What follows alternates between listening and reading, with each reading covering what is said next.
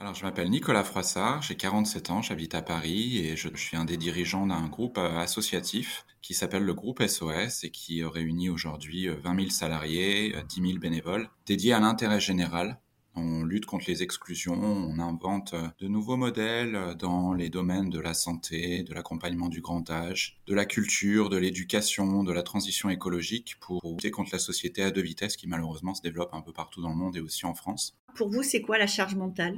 C'est une bonne question. Je crois qu'aujourd'hui, c'est un concept qu'on utilise beaucoup. Il y a autant de définitions que de personnes qui l'utilisent, je crois. Absolument, je vous confirme. Pour moi, euh, et, et- et j'aimerais bien que ce soit un concept qui soit pas réservé peut-être à- qu'à une forme d'élite euh, culturelle ou intellectuelle. Et je pense peut-être que des classes plus populaires euh, n'utiliseront pas ce terme. Mais en tout cas, si on parle effectivement d'une surcharge mentale liée à tout ce qu'on est euh, censé faire dans une journée. Et c'est vrai qu'on vit dans une société qui parfois est, un petit peu maltraitante pour nous toutes et tous. Et c'est un, peu mon projet, le projet de l'organisation pour laquelle je, je travaille, c'est de remettre euh, l'humain au cœur. Et au-delà de cette formule qui est facile, je crois que c'est ce qu'on essaye de faire au quotidien. Et finalement, c'est un peu ce qu'il faut essayer de faire au niveau de la société de façon générale. C'est-à-dire, quel est notre projet de société? Est-ce que c'est faire en sorte que les gens se retrouvent dans des situations, parfois y compris d'un point de vue mental et psychologique, assez difficiles parce qu'on est tiraillé tout le temps sur plein de choses, le travail où parfois l'exigence est très importante, et il faut concilier tout ça avec la vie familiale et puis sans doute aussi une,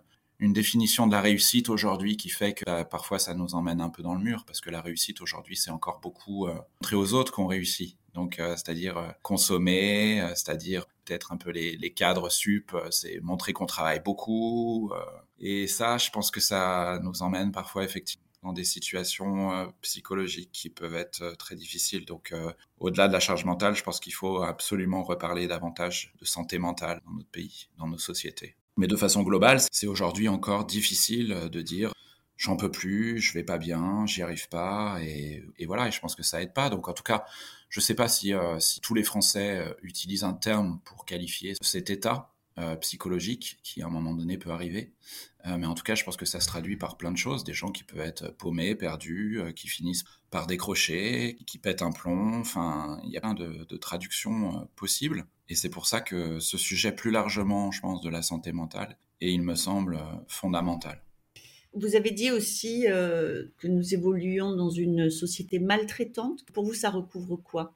Comment on est maltraité? Comment on est maltraité? Euh, bah, Parce que euh, justement, l'être humain est peut-être pas suffisamment centre et qu'il faudrait justement être capable à un moment donné peut-être de discuter de ces choses-là de façon plus collective.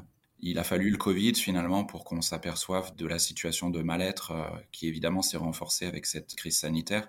Mais il y avait déjà euh, évidemment une, souffrance mentale chez beaucoup de, nos concitoyens et donc il a fallu le Covid pour attendre par exemple que des séances de, de psy soient sous charge par l'État. Et voilà, et je pense que c'est ça qui fait qu'il faudrait sans doute euh, davantage aborder ce, ce sujet-là. C'est pour moi, si on peut parler de maltraitance, c'est justement qu'on s'intéresse pas suffisamment à ce que les gens recherchent dans la vie. Donc, de quoi les gens ont besoin pour se sentir bien,